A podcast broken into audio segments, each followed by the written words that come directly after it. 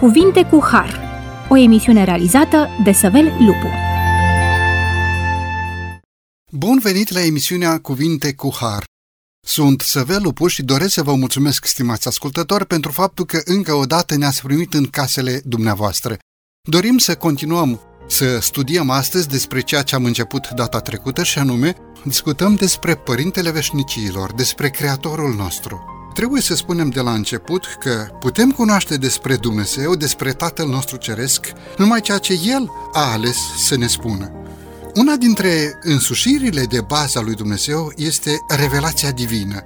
El este binevoitor și dorește să se descopere, pentru că așa este El.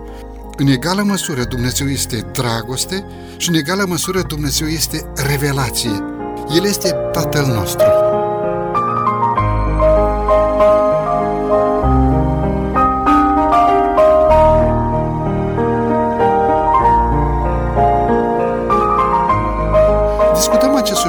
Frumos împreună cu domnul pastor Chiriac Daniel. Domnule pastor, bine ați revenit la microfonul emisiunii Cuvinte cu Har. Cu drag și de data aceasta și dorim să continuăm discuția noastră despre Tatăl nostru, despre Dumnezeul nostru. Domnule pastor, aș dori să pornim la drum în ocazia de față prin a relua în câteva cuvinte discuția de data trecută, vorbind despre Dumnezeu, vorbind despre numele lui Dumnezeu, înțelegem că El a binevoit să descopere prorocilor mai multe nume. Tatăl nostru Ceresc se descoperă prin numele sale folosite în Sfânta Scriptură. Care sunt aceste nume prin care Dumnezeu a binevoit să se descopere prorocilor, profeților, iar prin ei să ajungă până la noi? Vă rog frumos! De fiecare dată când Dumnezeu a vrut să transmită un mesaj cu privire la sine sau să accentueze o anumită nuanță cu privire la caracterul său, de fiecare dată a dat înțelepciune oamenilor săi să descopere să, sau să-L descopere pe Dumnezeu oamenilor și în felul acesta, în forma aceasta a numelor. Așadar, avem câteva exemple în Sfânta Scriptură legat de uh, subiectul acesta. Și anume vorbim despre Elohim, care înseamnă, de fapt, Dumnezeu care uh, este cel atotputernic, care este uh, divin. Sau vorbim despre Adonai în, în Exod, Exod capitolul 4. Aici vorbim despre Adonai ca fiind Domnul Dumnezeul nostru, indicând o relație de un anumit uh, tip, de o anumită factură, și anume relația dintre uh, stăpân și slujitor. Și ei, uh, cei din poporul Israel, înțelegeau foarte bine care este relația aceasta pentru că au avut uh, și stăpân de o, altă, de o altă factură. Dar Dumnezeu nu este stăpân care dă ordine care trebuie să fie executate pentru că nu ai încotro, ci pentru că Imaginea aceasta este imaginea unui Dumnezeu care într-adevăr este stăpânul, care este suveran uh, prin excelență, iar noi suntem cei care uh, suntem făptura mâinilor lui, suntem creația lui, dar în același timp trebuie să-i dăm ascultare. Acesta este de fapt sensul relației dintre stăpân și slujitor.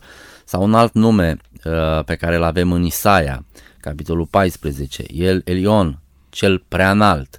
Uh, și psalmistul folosește uh, expresia aceasta în câteva rânduri. Dumnezeu cel preanalt sau cel ce stă sub ocrătirea celui preanalt sau el Shaddai, Dumnezeu care este atotputernic, care depășește orice limită, orice graniță a uh, puterii. Sau el Roi, cel ce vede totul, Dumnezeu care vede totul. Dumnezeu care este, dacă vreți, un uh, ochi veghetor cu ghilimele de rigoare, uh, care într-adevăr are puterea, capacitatea aceasta de a, ve- de a vedea tot, ce, uh, tot ceea ce se întâmplă. Uh, mi-aduc aminte de ceea ce amintește Iisus Hristos chiar uh, fiind pe pământul acesta, uh, declarând faptul că până și perii din cap vă sunt numărați și nu cade niciun fir de păr pentru, uh, fără ca Dumnezeu să nu-l vadă. Așadar este folosită expresia aceasta pentru un Dumnezeu care vede totul. Sau uh, El Olam, Dumnezeu care este veșnic, este din totdeauna și pentru totdeauna. uh, cel care nu are nici început, nu are nici sfârșit, sau în uh, limbajul Bibliei, a Noului Testament, a Apocalipsei, eu sunt Alfa și Omega, începutul și sfârșitul, cu referire la faptul că Dumnezeu este veșnic. Atât de profunde aceste nume ale lui Dumnezeu, pentru că descopere un Dumnezeu infinit, în măsura în care, așa cum spuneam și în cele câteva cuvinte de introducere, în măsura în care ne este dat nouă oamenilor să putem să pricepem despre Dumnezeu. Acum mă gândesc și pun această întrebare, de ce Dumnezeu în atoștiința sa a descoperit prin proroci atât de multe nume ale sale? De ce s-a descoperit sub atât de multe nume? Pentru că el este atât de complex și până la urmă nu poate fi cuprins doar într-un singur nume.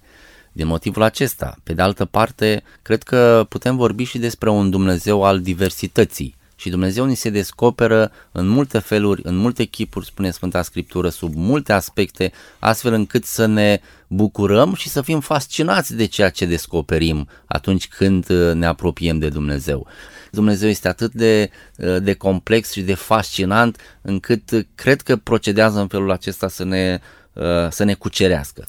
Și pe deasupra acestor nume divine, El, Părintele Veșniciilor, ne îngăduie să-L numim și Tată. În rugăciunea domnească, Domnul Hristos ne spune, când vă rugați, vă rugați cu aceste cuvinte, Tatăl nostru care ești în ceruri.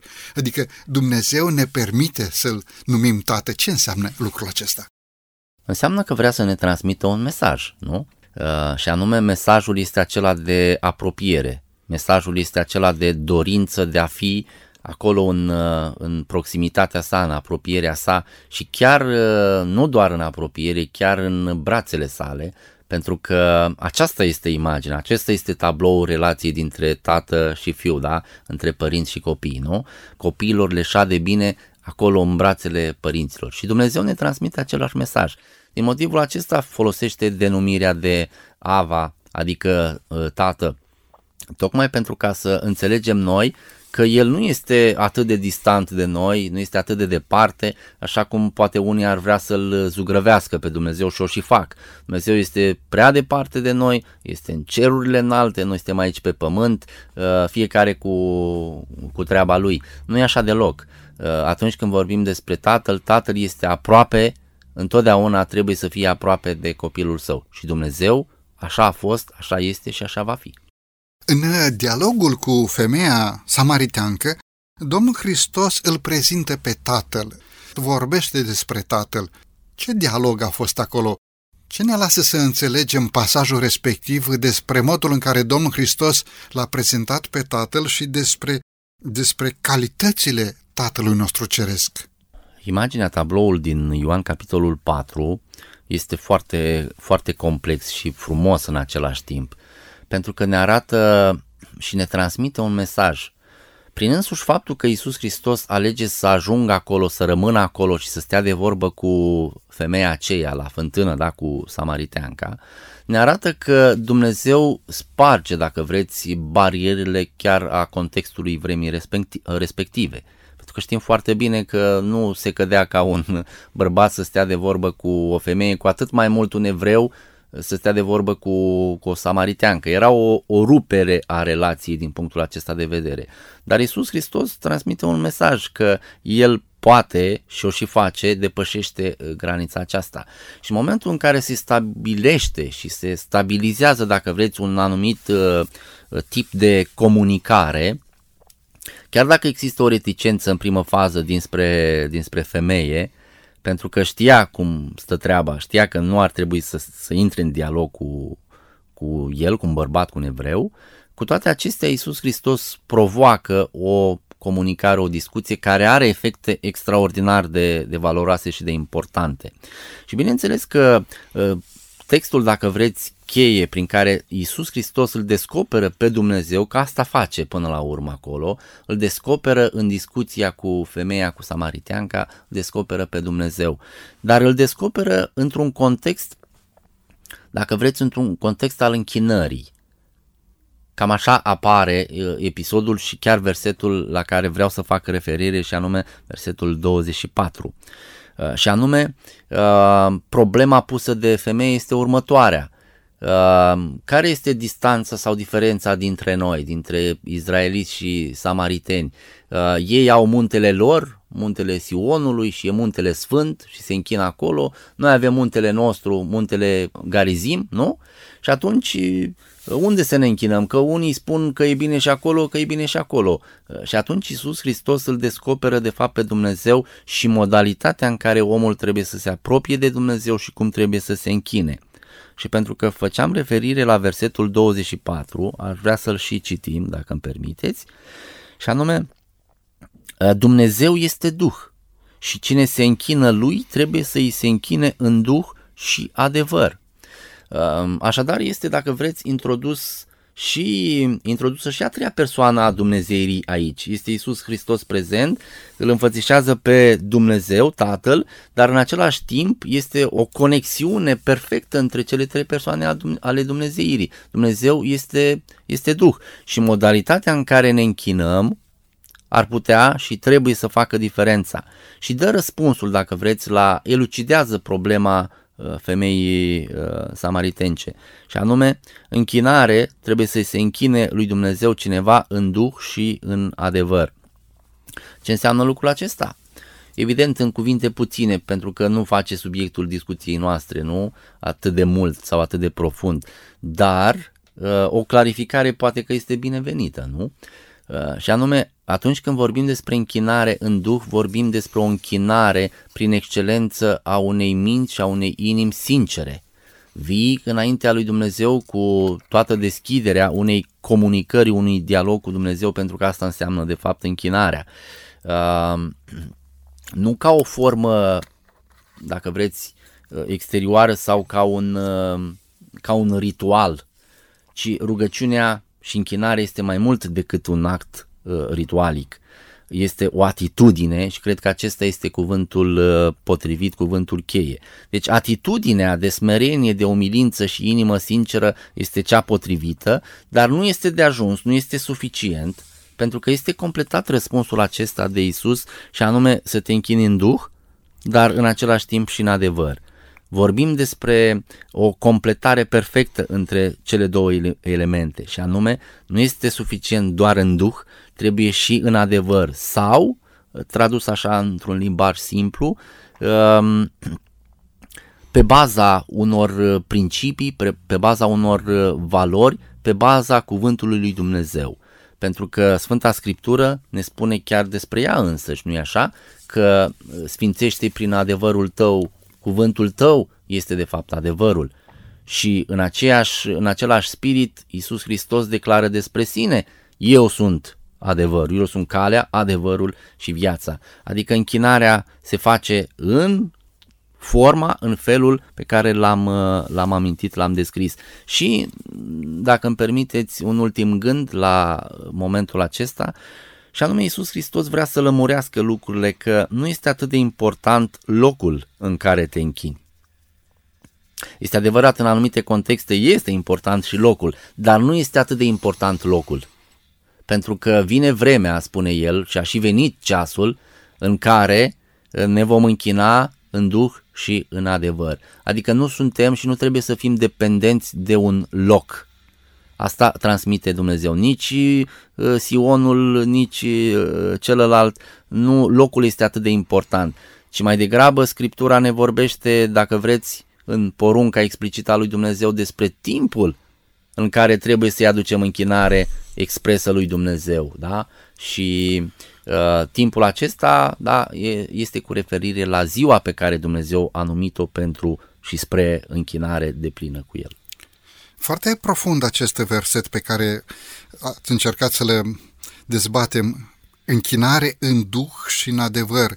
Nu este suficient să fie doar prin Duhul Sfânt cea de-a treia persoană a Dumnezeirii, trebuie să fie și fundamentată în adevăr, adică în revelația lui Dumnezeu, în descoperirea despre sinea lui Dumnezeu, în descoperirea acestor nume din partea lui Dumnezeu în duh și în adevăr.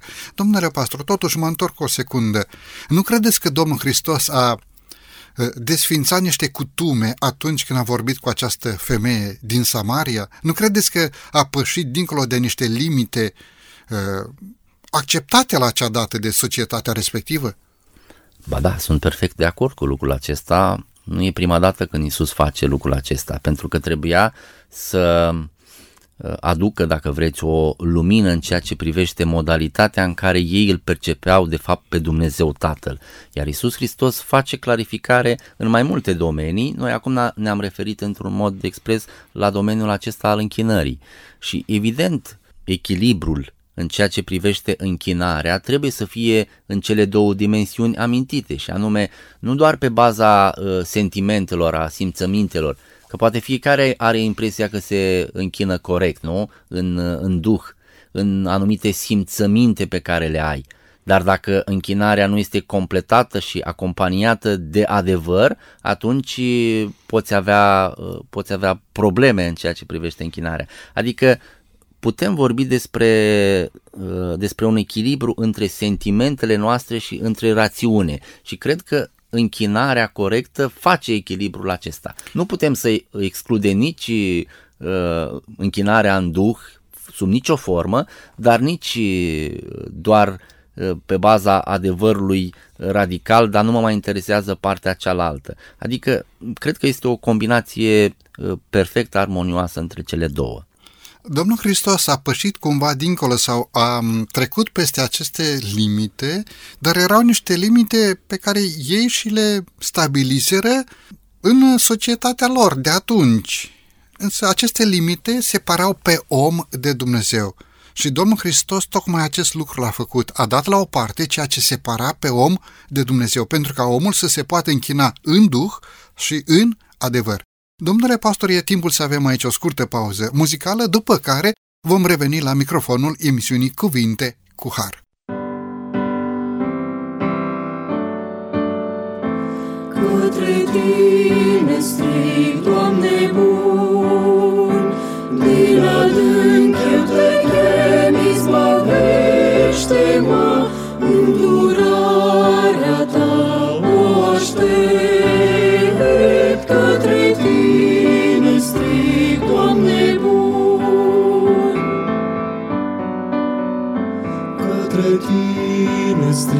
strig,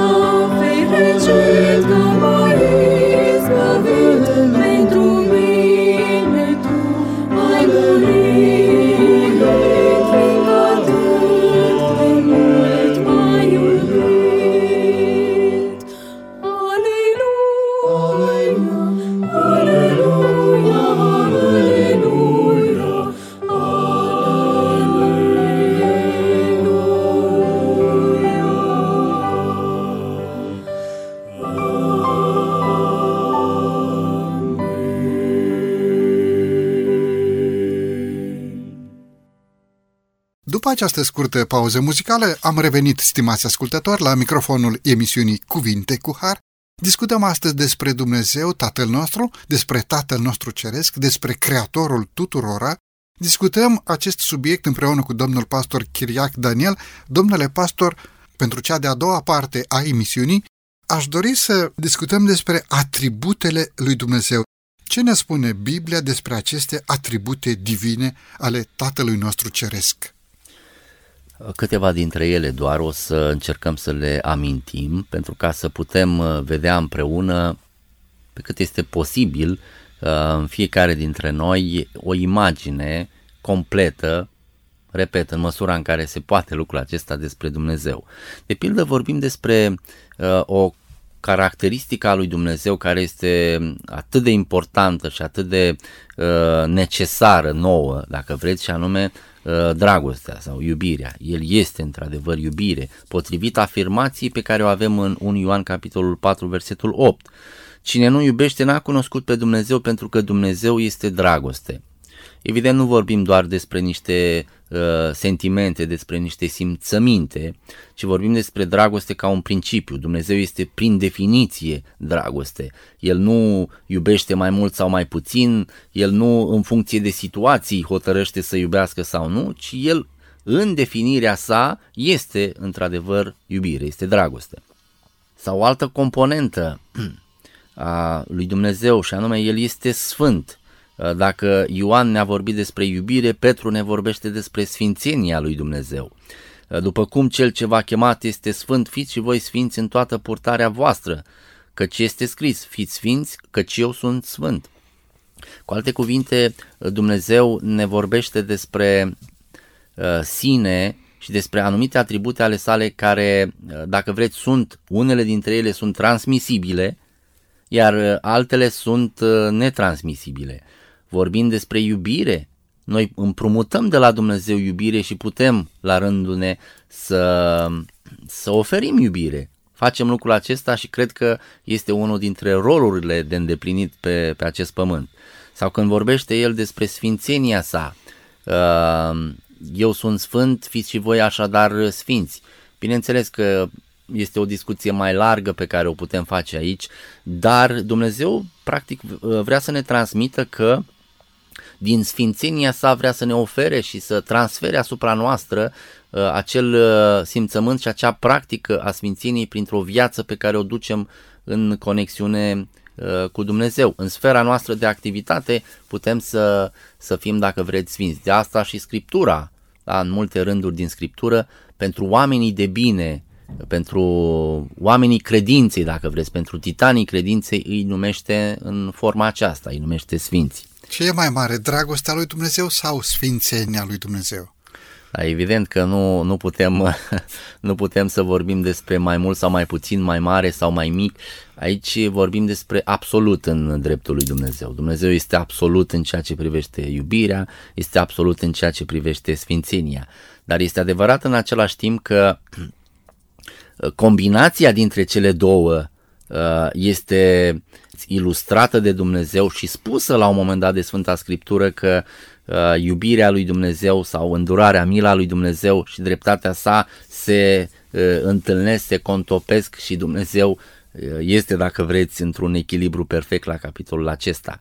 Poate este mai complicat uh, cu noi uh, să iubim pe cineva și să facem și dreptate în același timp, uneori este poate un drum anevoios, dar, dar nu este imposibil.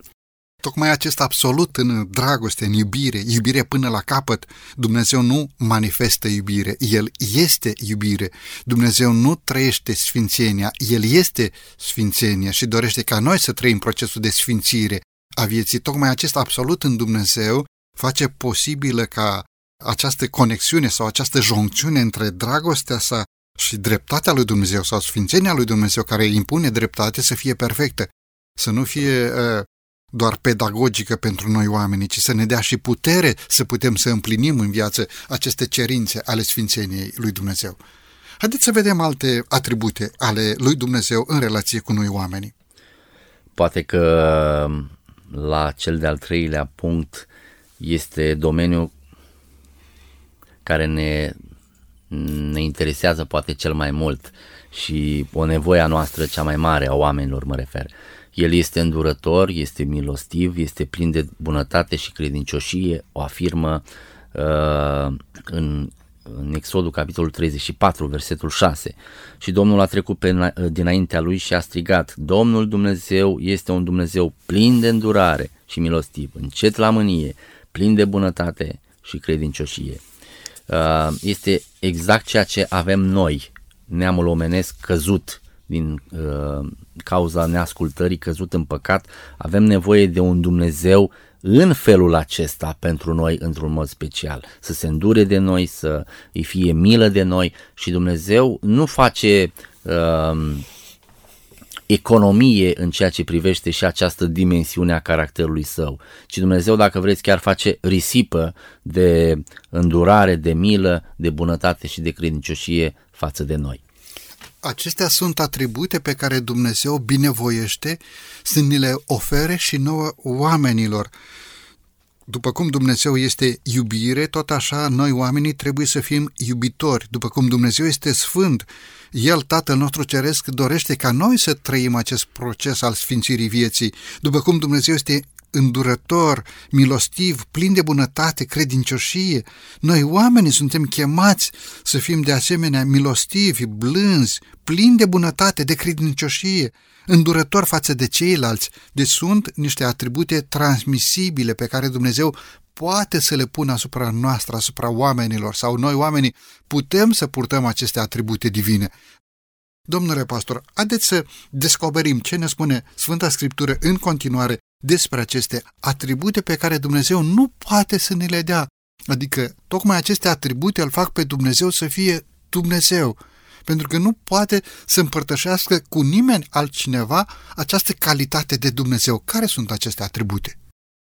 Dacă îmi permiteți, aș vrea să amintesc un gând în spiritul discuției anterioare și anume Uh, lucrurile acelea, acestea sunt posibile pentru că Dumnezeu prin creație, și este declarația Bibliei, uh, ne-a făcut uh, după chipul și după asemănarea sa. Ori în contextul acesta, chiar dacă este adevărat, păcatul a degenerat mult ființa umană, totuși există o amprentă a lui Dumnezeu în noi și în viața noastră. Din motivul acesta uh, sunt transmisibile și Dumnezeu este dispus să le transfere asupra noastră în măsura în care și noi evident uh, dorim să facem lucrul acesta. Făcând un pas mai departe uh, și încercând să răspund la întrebarea dumneavoastră, putem vorbi despre Dumnezeu prin excelență atunci când ne referim la a tot știința lui Dumnezeu. Și aici nimeni nu poate să legaleze sub nicio formă pentru că, într-adevăr, Dumnezeu, prin definiție, este atot știutor. Isaia, capitolul 46, ne spune așa, Aduceți-vă aminte de cele petrecute în, în vremurile străbune, căci eu sunt Dumnezeu și nu este altul, eu sunt Dumnezeu și nu este niciunul ca mine. Eu am vestit de la început ce are să se întâmple și cu mult înainte ceea ce nu este încă împlinit. Eu zic, hotărârile mele vor rămâne în picioare și îmi voi aduce la îndeplinire toată voia mea. Adică un Dumnezeu care uh, este atot știutor, este acel Dumnezeu care profetizează și aspectul profeției în, uh, în lumina Scripturii ne arată această dimensiune a capacității lui Dumnezeu de a ști până și uh, viitorul. Și nu doar îl știe, îl ordonează, îl coordonează și își duce la îndeplinire fără ca cineva să, să poată să împiedice planurile lui Dumnezeu, așa după cum a spus și face.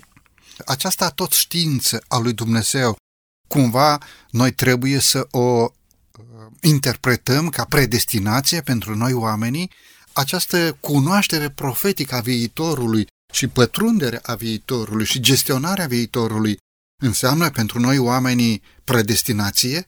Predestinează Dumnezeu pe cineva pentru o anumită situație?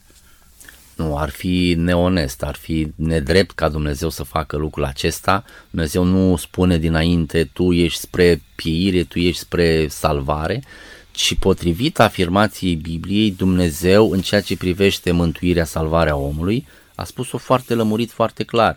El vine, își dă viața pentru ca toți care cred în El să poată să fie salvați, nu? Este chiar memorabilul text de aur, nu?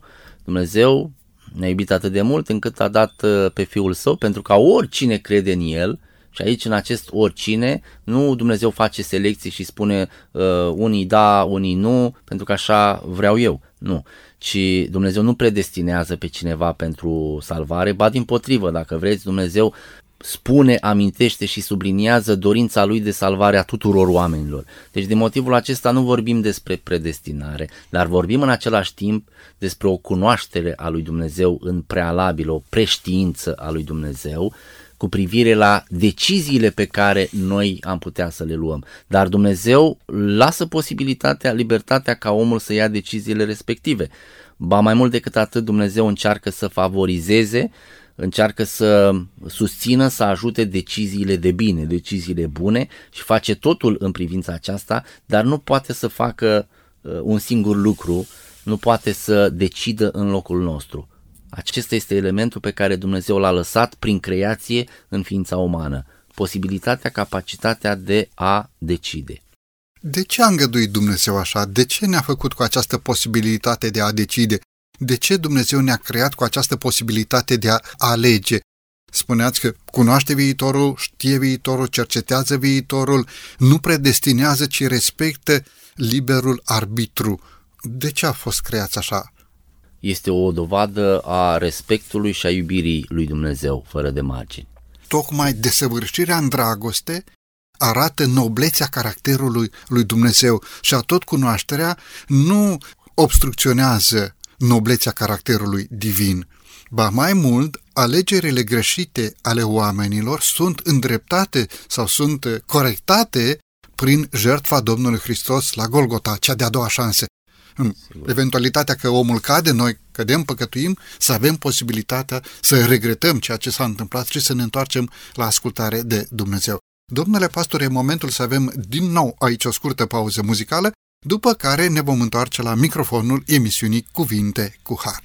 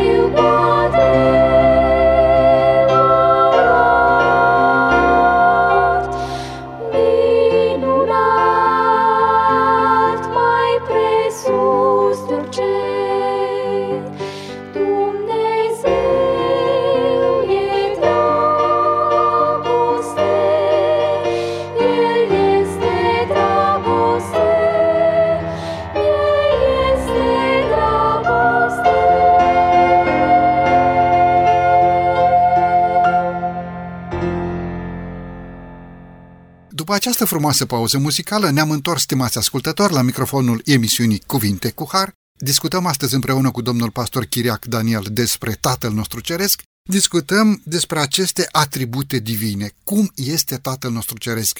Și îi mulțumim lui Dumnezeu că a binevoit să ne descopere despre sine aceste atribute ale sale. Nu a trebuit ca noi să bâșbuim să-L descoperim pe Dumnezeu, Ce spuneam și în introducere, Dumnezeu este revelație, în egală măsură în care este și dragoste, în egală măsură în care este și sfințenie, în egală măsură în care El este atot știutor. Domnule pastor, ce ne spune Sfânta Scriptură despre aceste atribute ale Tatălui nostru Ceresc? Aș dori să continuăm uh, vorbind despre atotputernicia lui Dumnezeu. Pentru că noi, oamenii, oricât de puternici am fi, avem limitările noastre și poate că știm, cunoaștem oameni care sunt extraordinar de puternici. Este adevărat lucrul acesta și din punct de vedere fizic și din punct de vedere a precizie. Dar atunci când vorbim despre Dumnezeu, vorbim despre El ca fiind atot puternic, El poate totul. Uh, mi-aduc aminte uh, de o situație eram în perioada liceului și un profesor de-al meu, de fizică, care era, era ateu, uh, știa că eu sunt de altă religie, eram de fapt singurul din, uh, din liceu și vrea să, să-mi vorbească despre o situație și îmi spune la un moment dat, este celebru exemplu pe care sunt convins că îl cunoașteți și îmi spune el, ia zi Dumnezeu poate să facă o piatră atât de mare încât să nu o poată ridica, să nu o poată duce? Și da, bineînțeles argumentele că sofismului. Argumentele au, au zâmbit sofismului. Uh, și, și colegii și atunci eu am fost pus așa într-o situație, dar răspunsul uh, care atunci mi-a, mi-a venit uh, în minte a fost următorul. Pentru mine este simplu și este clar. Dumnezeu poate să facă și o piatră foarte mare și poate să o și ducă. Pentru că vorbim despre un Dumnezeu care poate să facă orice și un Dumnezeu care într-adevăr este atotputernic. Așa că această caracteristică a lui Dumnezeu o putem observa în modalitatea în care își exprimă Dumnezeu această componentă, această caracteristică. Acolo unde oamenii nu pot și au limitările lor, vine Dumnezeu și se poate. Uh, chiar uh, sunt amintite gânduri de tipul acesta în Sfânta Scriptură. Ceea ce este cu neputință la voi, este cu putință la Dumnezeu. Ce voi nu puteți să faceți, poate Dumnezeu să facă. Așadar vorbim despre atotputernicia lui Dumnezeu. Sau uh, mai departe putem vorbi despre omniprezența lui Dumnezeu. Și aici, la capitolul acesta, cred că cel mai limpede uh, o exprimă psalmistul în, uh, în psalmul 139, când vorbește despre capacitatea lui Dumnezeu până la urmă de a fi peste tot, de a fi uh, oriunde. Unde mă voi duce departe de Duhul tău și unde voi fugi departe de fața ta? Dacă mă voi sui în cer, tu ești acolo. Dacă mă voi culca în locuința morților, iată-te și acolo. Dacă voi lua aripile zorilor și mă voi duce să locuiesc la marginea mării, iată că și acolo mâna ta mă va călăuzi și dreapta ta mă va apuca. Adică dacă citim și vă invit uh, pe uh, cei care ascultați emisiunea aceasta, citiți acest psalm în întregime, o să vedeți și o să putem vedea această caracteristică a lui Dumnezeu și anume omniprezența. Nu ar putea omul să se ascundă de Dumnezeu, de fața lui Dumnezeu. Uh, noi putem să ne ascundem unii de alții, putem face lucrul acesta, dar de Dumnezeu sub nicio formă, niciodată.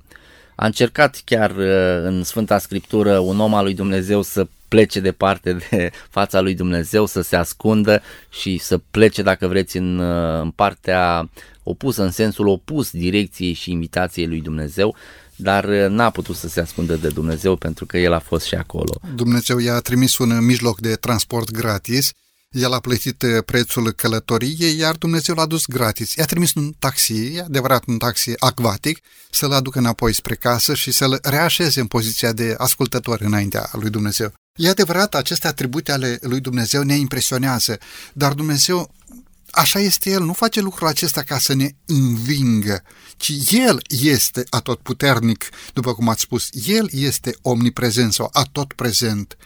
Din aceste atribute, Dumnezeu poate să ne dea și nouă câte ceva, poate să părtășească aceste atribute. Dumnezeu este așa prin definiție și um, toate aceste, dacă vreți, caracteristici le folosește cu prisosință pentru noi oamenii. Uh, de ce Dumnezeu este atotputernic?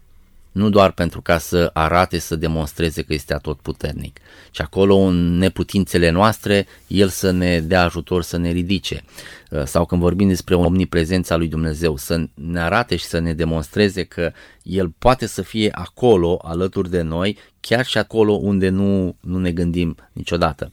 Așadar, uh, Dumnezeu așa este, prin definiție, nu poate să ne ofere uh, din capacitățile acestea Uh, fără limită ale lui, dar cu limitele de rigoare Dumnezeu ne oferă și nouă uneori putere de a sluji, de a ajuta în cât mai multe zone, în cât mai multe locuri, în spiritul acesta doar. Când ne gândim la aceste atribute divine, în mintea noastră trebuie să se nască simțăminte de recunoștință, de închinare în adâncă umilință înaintea lui Dumnezeu, pentru că Dumnezeu dorește să ne facă părtași de aceste atribute ale sale. Spre exemplu, dacă ne uităm un pic la textul din Matei 5 cu 48, voi fiți deci desăvârșiți, după cum și Tatăl vostru cel ceresc este desăvârșit.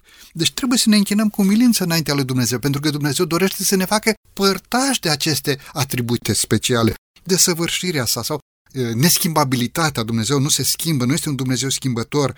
Orice dar bun, ne spune Iacov, Orice dar de săvârșit vine de sus, pogorându-se de la Tatăl Luminilor, în care nu este nici schimbare, nici umbră de mutare. Nu știu dacă vă puneți încrederea într-un, uh, într-un om care acum vorbește așa și apoi după două ore se schimbă. Instabil, da. da.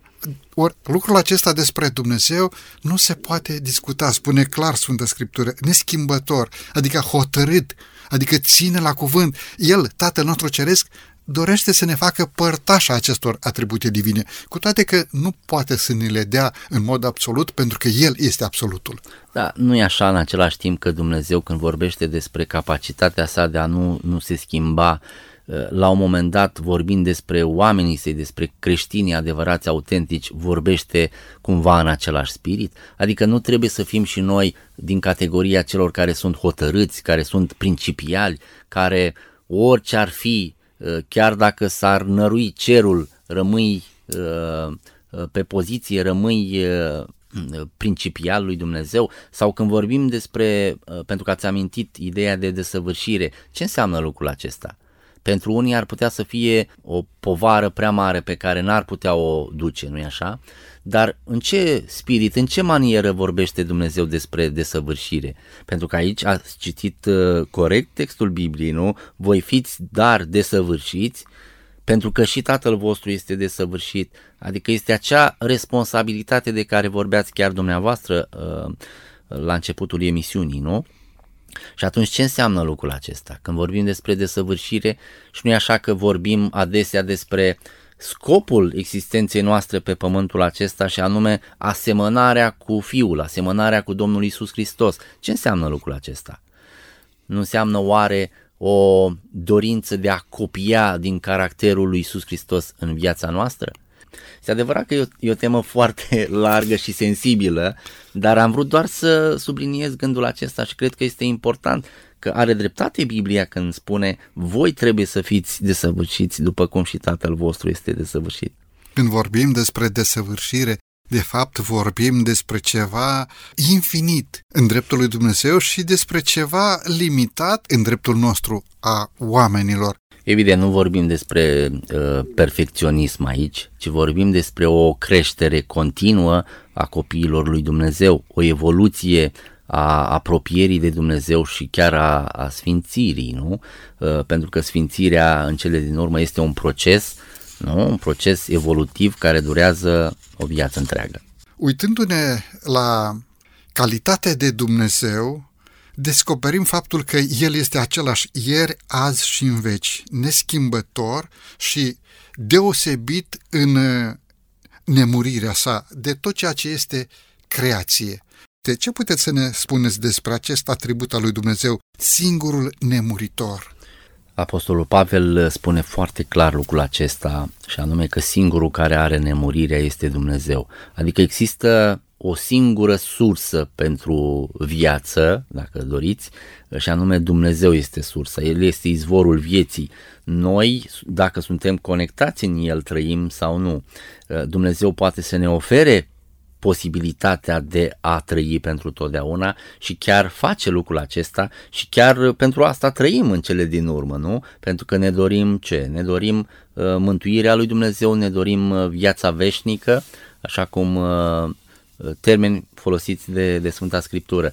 Deci Dumnezeu nu a avut vreodată în istoria Universului uh, nevoie da, de a începe existența, ci Dumnezeu a fost din totdeauna și va fi pentru totdeauna și Dumnezeu trăiește și domnește pentru totdeauna. Asta înseamnă de fapt uh, nemurirea lui Dumnezeu. Ce frumos se exprimă cuvântul inspirat în 1 Timotei, capitolul 6, versetul 15, în continuare, vorbind despre slava lui Dumnezeu, care va fi făcută la vremea ei, de fericitul și singurul stăpânitor, împăratul împăraților și domnul domnilor, singurul care are nemurirea, care locuiește într-o lumină de care nu poți să te apropii, pe care niciun om nu l-a văzut și nici nu-l poate vedea și care are cinstea și puterea veșnică. Același gând, de fapt, prezentat și în 1 Timotei 1 cu 17, a împăratului veșniciilor, a nemuritorului, nevăzutului și singurului Dumnezeu să fie cinstea, slava în vecii vecilor. Amin. Domnule pastor, ce înseamnă această singură slavă cinste a lui Dumnezeu în vecii vecilor? Este vorba despre unicitatea lui Dumnezeu până la urmă și recunoașterea faptului că El este stăpânul la tot, este stăpânul Universului. Chiar dacă în contextul istoriei umanității descoperim de foarte multe ori pretenții ale unora de a fi și de a stăpâni, totuși Dumnezeu a fost, este prin excelență uh, stăpânul a tot. În maniera aceasta, în spiritul acesta vorbim despre Dumnezeu și El merită și slava și cinstea pentru că este pe de o parte stăpânul Universului, pe de altă parte este creatorul nostru a oamenilor, pe de altă parte Uh, Dumnezeu prin Hristos este mântuitorul sau uh, răscumpărătorul nostru. Domnule pastor, suntem la încheierea emisiunii de astăzi. Un ultim gând, o ultimă întrebare. Ce ați sfătui pe acel om, pe acel necredincios, care este certat cu Dumnezeu? Pe acel om care îl înjură în față, care nu are nici un respect față de Dumnezeu. Ce sfat ați oferi acestui om? Pe de o parte, l-aș îndemna să se apropie de Dumnezeu prin uh, modalitățile de descoperire ale lui Dumnezeu. Să vadă și să guste, dacă vreți, din Dumnezeu. Așa după cum spune uh, Sfânta Scriptură, gustați și vedeți ce bun este Dumnezeu. Și după ce ai gustat din Dumnezeu, vei putea vedea, vei putea trăi în experiența vieții tale această conexiune, relație cu Dumnezeu. Este adevărat că demersul acesta, pentru că trăim într-o lume uh, total confuză, oamenii nu mai știu cum să facă lucrul acesta și nici nu mai știu dacă merită să se încreadă sau nu în Dumnezeu pentru că nici nu-L cunosc pe Dumnezeu. În momentul în care ajungi să-L cunoști, pe Dumnezeu înseamnă lucrul acesta schimbare, transformare și înseamnă veșnicie. Ca să uh, citesc din Sfânta Scriptură, nu? Și viața veșnică, spune el, este aceasta, să te cunoască pe tine, singurul Dumnezeu adevărat și pe Iisus Hristos pe care l-ai trimis tu. Dacă cineva își dorește mai mult decât viața aceasta, își dorește veșnicia, atunci va trebui să-L cunoască și să-L recunoască pe Dumnezeu ca fiind stăpânul, ca fiind Domnul vieții lui, ca fiind Tatăl lui în cele din urmă. Îl îndemn pe Um, ascultătorul nostru, cel care ar putea să fie în ipostaza aceasta și uneori poate și noi putem fi în aceeași ipostază, să facem un pas spre Dumnezeu și atunci când vom face un pas spre El, El va face cu mult mai mulți spre noi, astfel încât să ne îmbrățișeze și imaginea aceasta uh, să rămână, dacă vreți, spre finalul emisiunii noastre a unui Dumnezeu care are brațele întinse spre o lume pierdută, spre un om care poate să fie pierdut în lumea păcatului și este, dacă vreți, încălcit într-un labirint așa al deșertăciunilor vieții, dar apropiindu-se de el să poată să aibă satisfacția unei relații și a salvării în cele din urmă. Domnule pastor, mulțumim tare mult pentru prezența dumneavoastră în emisiune cu mare drag și mă bucur de fiecare dată când putem să vorbim despre subiecte atât de frumoase, când putem să vorbim despre Dumnezeu și vorbirea aceasta a noastră să fie de ajutor pentru cei care ne ascultă. Binecuvântarea lui Dumnezeu să fie peste slujirea și peste familia dumneavoastră. Stimați ascultători, din toată inima doresc să vă mulțumesc pentru faptul că încă o dată ne-ați primit în casele dumneavoastră. Tatăl nostru Ceresc să ne ocrotească pe fiecare dintre noi.